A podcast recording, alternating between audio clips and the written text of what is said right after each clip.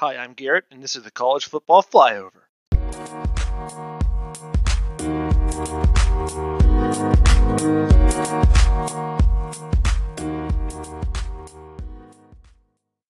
It's the most wonderful time of the year, and I'm not talking about Christmas. I'm talking about college football, week two. It's in the history books. It was a wild day. I got to watch most of it. And let's start off talking about the Gators. UT Martin rolls on down into Gainesville, where they got their butts handed to them, 45 to nothing. You know, of course, everybody knew that was going to happen. I had predicted 500 points scored by the Gators, so we didn't quite reach that mark. So maybe next year we can make that happen. And this game was a tale of really two halves. First half was a struggle for the Gators. They couldn't really get anything going, especially on offense. Kadarius Toney goes down really early on on a botched run play, and he fell to the sidelines, holding his wrist, his his arm in, in pain. And so that looked that did not look good, and he was out for the rest of the game. So everybody was like, "Oh no, you know, Toney's one of our amazing spark players." So the you know the big concern there is what does that mean? Is he done for the season? Is it just a sprain or whatever? And then the second half of the game, we absolutely roll UT Martin. They corrected and adjusted at halftime for a lot of little mistakes here and there, and we end up rolling.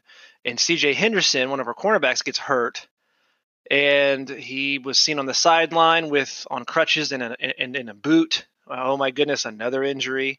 And that's the that's the deal with these games against lower level teams or, or injuries.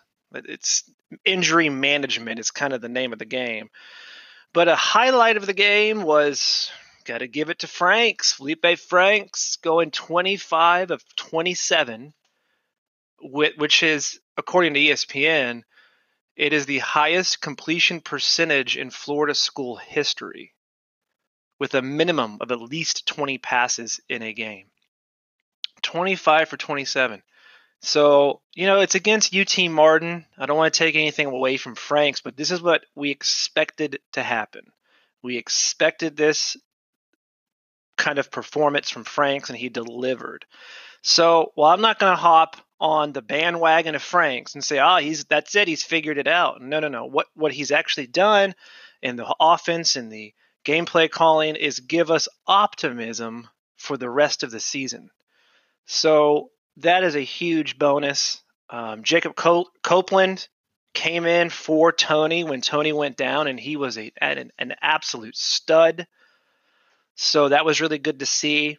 And here's the deal if we take some injuries on our wide receiving core or our running backs, we're going to be okay because our depth is so deep there. But our defense is paper thin. And this is what we've known all offseason, especially with some of our transfers out in the offseason. Defense needs to stay healthy. And it's been reported, here it is Monday, that CJ Henderson just had a had an ankle sprain, so he will be back. He'll obviously miss Kentucky. And it looks like Toney has a shoulder injury of some sort, and he's out, I think they said six to eight weeks. But we have the next man up in the wide receiver department, so we should be okay there. In fact, in the entire nation, the Gators were rated one of the highest, right behind Alabama, as the best receiving corps in the entire nation. So I think we'll be okay there. It's just that defense that we need to worry about. So hopefully, guys can get healthy again, especially CJ, and can get back out there but yeah, so you know, it was just a standard day. Mr. Two Bits was honored with decals on the helmet. That looked great. The end zones painted orange again. Hot day in the swamp, beating a nobody team. It was great. It was it was really good. So next week we roll into to Kentucky, but I'll get into that in just a little bit. All right, let's take a flight around the SEC. We're going to do this in three parts. First, let's talk about the good. LSU outguns Texas down there in Texas. I'm pretty sure Ed Orgeron sweats gumbo. That man is the spiciest bowl of gumbo for a coach I've ever seen. That whole team, the whole team is just on fire right now. Joe Burrow, who who is this guy? Of course, we, we we know about Joe, but he's become a really really good quarterback, and I think it's because Ed has kept his hands off of the program. Instead of coaching to protect a lead, they're actually coaching to win, which is kind of scary for opponents of LSU. And if they keep up this offense, I mean, it's going to be, hey, can we outscore LSU to beat them? And I don't know that that man, they're looking really good. The last time LSU had an offense, I don't even remember. Maybe when Nick Saban was there, back in the early 2000s. I don't know. It's been a long time. So they they get a really good win in Texas. Mizzou rolls West Virginia. You know that I think was a surprise to a lot of people after their loss at Wyoming. They go in there and just dominate West Virginia which was good. I still think Mizzou has a really, really good team. I actually think they're better than the Gators. Justin and I, on our prediction, our Gator prediction that we do every year before the season starts, we predict every game and what our record's going to be. We actually had us losing to Mizzou, and I still think that's true. They just sort of tripped up in Wyoming, kind of a flute game they had going on out there. And but Mizzou absolutely lays the dominance down. South Carolina rolled Charleston Southern. Jake Bentley went down with an injury done for the season, their quarterback. So this freshman Ryan Hilinski came in and tore it up. So maybe maybe Champ's got something going there with a freshman quarterback. You know, let's just go out there and chuck the ball. You know, his Champ's job is on the line, hot seat. Go out there, score points. I mean, what's the worst they can do? Fire you? Alabama rolls over New Mexico State, obviously. Auburn Auburn played Tulane. They sputtered a little bit. You know, once again, there's that mystery machine, the, the mystery van of Auburn, struggling kind of against Tulane. I think it was 24 to nothing was the final score. Like it should be a, a 500 points to nothing. It's just a, another mystery kind of game for Auburn. that We still don't know what kind of team they have. They're a big wild card in the in the West. Georgia rolls Murray State, and I I bet none of you listening know where Murray State is because I had to look it up. It's Kentucky. Yeah, but they roll them. And then, of course, Mississippi State cowbells Southern Miss to death. I mean, Mississippi State's rolling. Now let's talk about the bad. That was the good. Let's talk about the bad. Now, Kentucky beat Eastern Michigan. No big whoop there. So why are this? Why are they placed in the bad section? Terry Wilson, the quarterback, was carted off the field. He tore his knee up. He's done for this season, which is a huge bad thing. And of course, Gators rolling in the town this coming weekend. Not looking good for the Wildcats. So I think that's going to be a pretty easy win for us up there, hopefully, especially getting revenge after last year. So yeah, so that's the bad, and then of course the other bad is Texas A&M when the fighting Jimbos they get clobbered by Clemson. I mean, it's just go Clemson. Texas A&M they look kind of worse than they did last year against Clemson. So that's okay. Texas A&M is going to have a good program going. Whatever. Now let's talk about the hot garbage section. The good, the bad, the hot garbage. I think we all know where I'm going here. Tennessee, their implosion versus BYU. It was the last few seconds of the game. I'm watching it live, and I literally type in my chat to Justin and Richard saying, Man, I really want Tennessee to lose, but I just don't think BYU has it in the win. Last few seconds of the game, BYU chucks a huge pass to get in the red zone. They they plug it in overtime, two OT. We're, we're, we had double OT where where Tennessee just does what Tennessee does, and they melt and they become the garbage can we talked about last week. They just love the dumpster. They love it. I mean, if if you are a volunteer fan, how do you teach your kids about the volunteers? Isn't that child abuse? I mean, let's just tear down Neyland Stadium brick by brick grind it into a fine powder, and let's just toss it all over Knoxville. Maybe this is what it takes for Tennessee to break the curse of 1998, winning the championship. It's been nothing but terrible since then. They made some sort of blood pact where now to get back to greatness, they just have to go through rock bottom to straight despair. I mean, what is the over under for two wins for Tennessee this year? They're 0 2. Their next opponent's Chattanooga. It's not a guaranteed win after the first two games. Then it's SEC play, where they're just going to get demolished. And then later in the season, the only other game on the schedule is UAB that they possibly could win. Two wins. Two wins. If you are a Tennessee fan, you are hitting the panic button. Absolutely. Okay, that's enough bashing at Tennessee. I get lots of pleasure from it. Hopefully, I can do it every week the rest of this season. One last team, two two last teams actually, two last games in the hot garbage section. Vandy gets absolutely abused by Purdue. I'm telling you, Derek Mason, see you later, buddy. Why do you want to continue to coach at Vandy is beyond me. It's got to be just for the money at this point. Nobody understands it. Good luck to you, Derek, because I think you're gone after this. And you should want to leave after this. And then the last game is Ole Miss and Arkansas. Who won? Nobody cares because nobody cares about either team. Both are hot garbage. But now let's take a flyby around the rest of the NCAA college football games. Michigan outlasted Army in double overtime right off. I think it was one of the a noon kickoff right up the top of the day. That was exciting. Get the day kicked off right with double overtime.